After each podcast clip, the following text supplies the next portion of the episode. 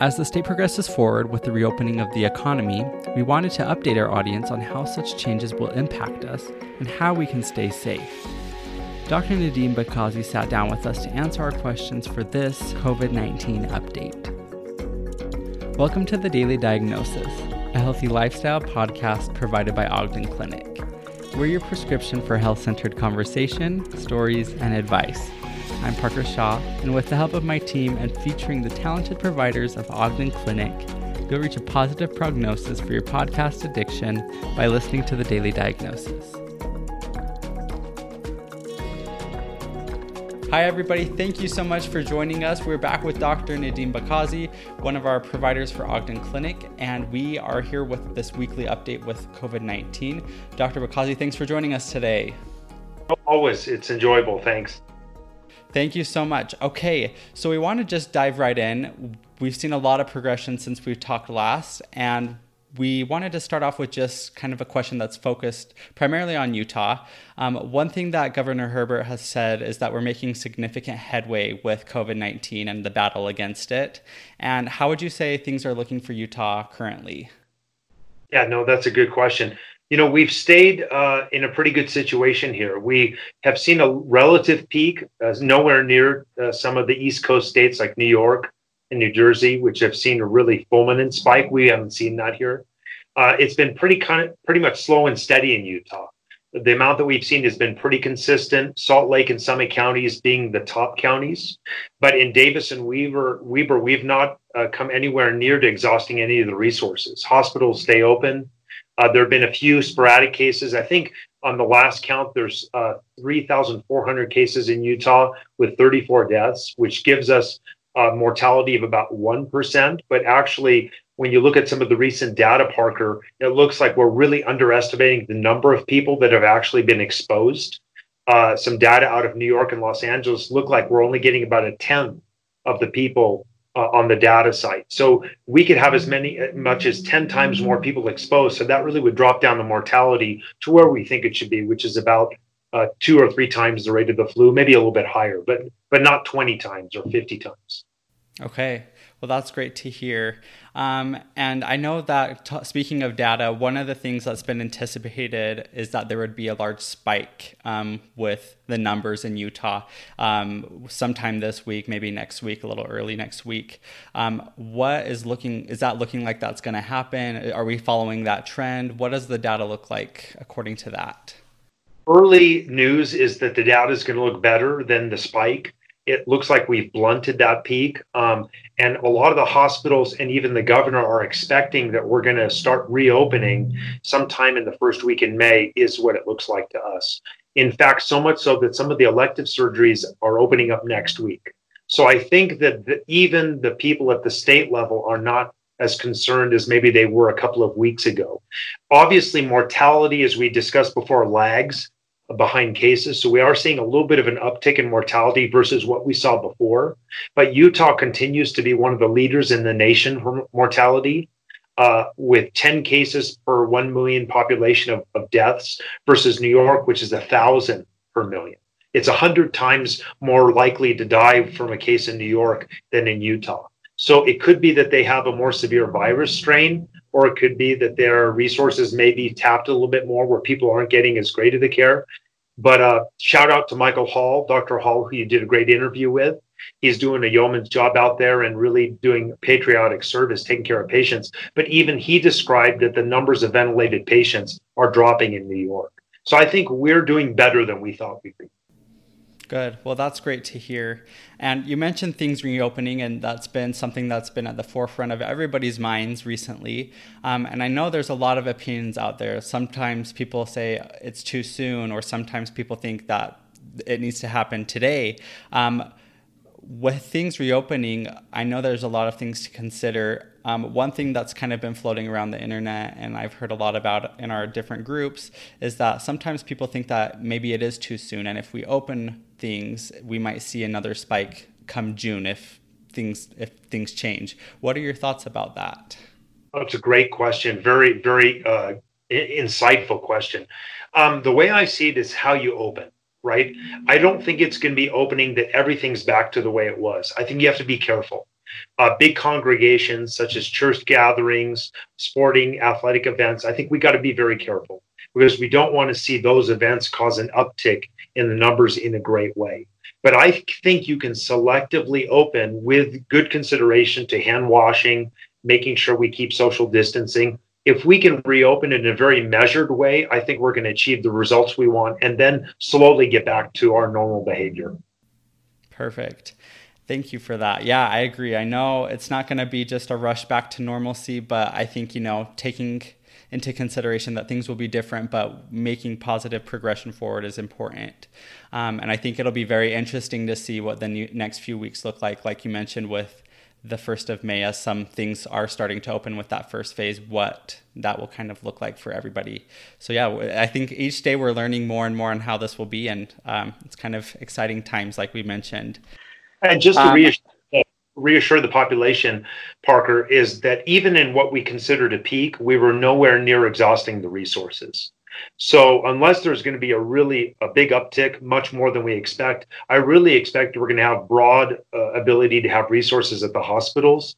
Uh, and as you know, there's been some progression in some of the treatments out there that are now starting to gain traction. One of them being remdesivir, which is not FDA approved yet. So all we've been doing is buying time, but I think it's been in our advantage. Perfect. Yeah, thank you for adding that. I appreciate that. Okay, so kind of along with that, you mentioned that some elective surgeries are becoming available. What does that mean, and how, how does this help the medical community with those becoming available? Sure, we still have some urgent cases of people where they have to be diagnosed or treated for cancer issues, uh, or let's say more urgent cases that are being pushed to the forefront. We're still asking the ones that are elective that can wait six weeks to wait a little bit longer but we're able to prioritize and get the more urgent cases done now in a in a much more efficient way. I think people have been very patient holding off, but the ones that really need surgery are now able to get it. So I really see it as a prioritization. Perfect. Well, that's great. And I think that is a really positive step forward for the medical community and just allowing people to get the help that they need for sure. Um, I want to ask kind of a follow up question to that other question about things opening up again. And I know that you mentioned a couple different things, such as avoiding large sporting events or big groups. What are some other things that Utah should take into consideration as we move into this first phase of reopening the economy for Utah? Yeah, great question. So, number one, anyone who's still at risk population, diabetes, hypertension, heart disease, older population, they really should really still stay quarantined and, and reserved from seeing people. Um, if you are going to see uh, loved ones, grandparents like that, you want to make sure to have masks on, strict hand washing, those kind of things. But I would be very careful with that population still, because those are the ones we know from the data that's out there that are really going to have mortality issues if they do get infected. Um, the second step is just very good common sense. Wearing a mask around people. Don't go to work if you're sick. Try to keep some distance with the numbers of people you're around. So we'll just jump back. So common sense in the future, which will bow the square for influenza A season and a possible second peak of this. It's really just good hand washing making sure not to go out with a cough when you've been sick, stay away from people. Um, those things will really minimize the spread. And I, I really think it's going to change life in that way that we're going to become much more socially conscious of how, how we're feeling with respect to others. I just think that that's part of being a good citizen in the future. Yeah, definitely. I agree. I think I myself even have been very relaxed in the past and maybe treating sickness pretty lightly and i think this has taught us a big lesson of how we should respect you know things that are out of our control which is sometimes the vir- virality of a disease and how it's able to transfer without us being able to really control that. So um, i'm glad that we're able to learn these lessons.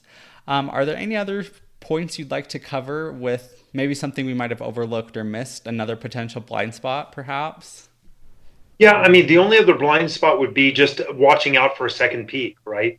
I think that the the warmer summer month months are going to get people outdoors, which is actually a good thing.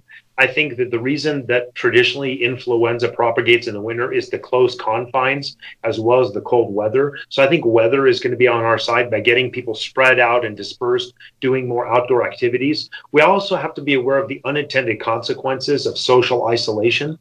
There are a lot of people who can't see loved ones, they can't see uh, friends and, and other relatives that could be impactful upon them from a depression sense. And we don't want to see a spike in in depress- depression and social isolation. We got to keep aware of that as well. There's always unintended consequences of quarantining people. So I think the summer months are going to bode well for Utah, and then just being careful in the fall and winter. But there's nothing earth shattering out there. I think Utahns have dealt with it well when you look at the numbers across the nation.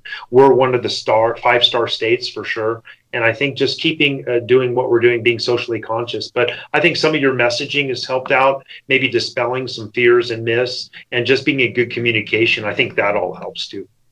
Definitely. Yeah, I'm really glad that you brought that up because I've, I've been seeing that a little bit more. And I know, just even from a personal standpoint, that it is very difficult to be be isolated. I, I myself haven't seen my, my own family in person for or gotten together with them for over a month and a half, and it's been very, very difficult. So I can understand why people who are dealing with mental health and other things like we've talked about on previous episodes with other providers, how that would really impact them and how it just is very difficult. So I think, you know, we're grateful for the warm weather and that things are warming up and looking up.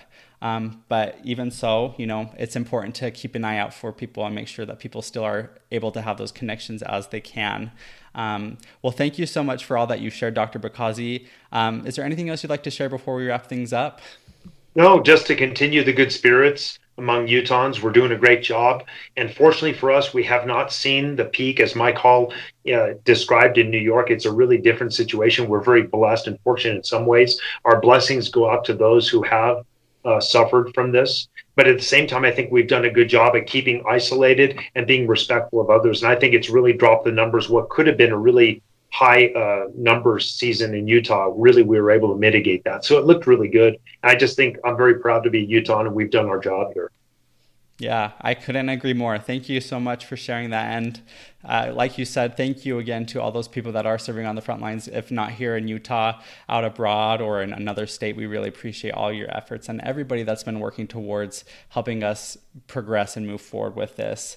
Um, well, thank you so much for joining us today, Dr. Bikhazi. For more information about anything related to the coronavirus that we've hit on in the past or that we'll continue to cover as we see progression in the next few weeks, you can visit us at ogdenclinic.com. Thanks for tuning into this week's episode not, of the Daily care. Diagnosis. Thanks, everybody. We're so happy that you joined us today. If you would like to find more information about Ogden Clinic, our providers, or locations, visit us at ogdenclinic.com. If you're listening today from Apple Podcast app, make sure you leave us a review or subscribe so you can receive more information about the different episodes that we post. We love getting feedback from our audience, so those reviews are priceless to us. If you also would like to shout us out on social media, our Instagram handle is at Ogden Clinic. You can also send us a DM if there's a topic that you would like our providers to cover, and we really look forward to hearing from you. We post episodes weekly, so tune in next week, and we can't wait to be with you again. Have a great week.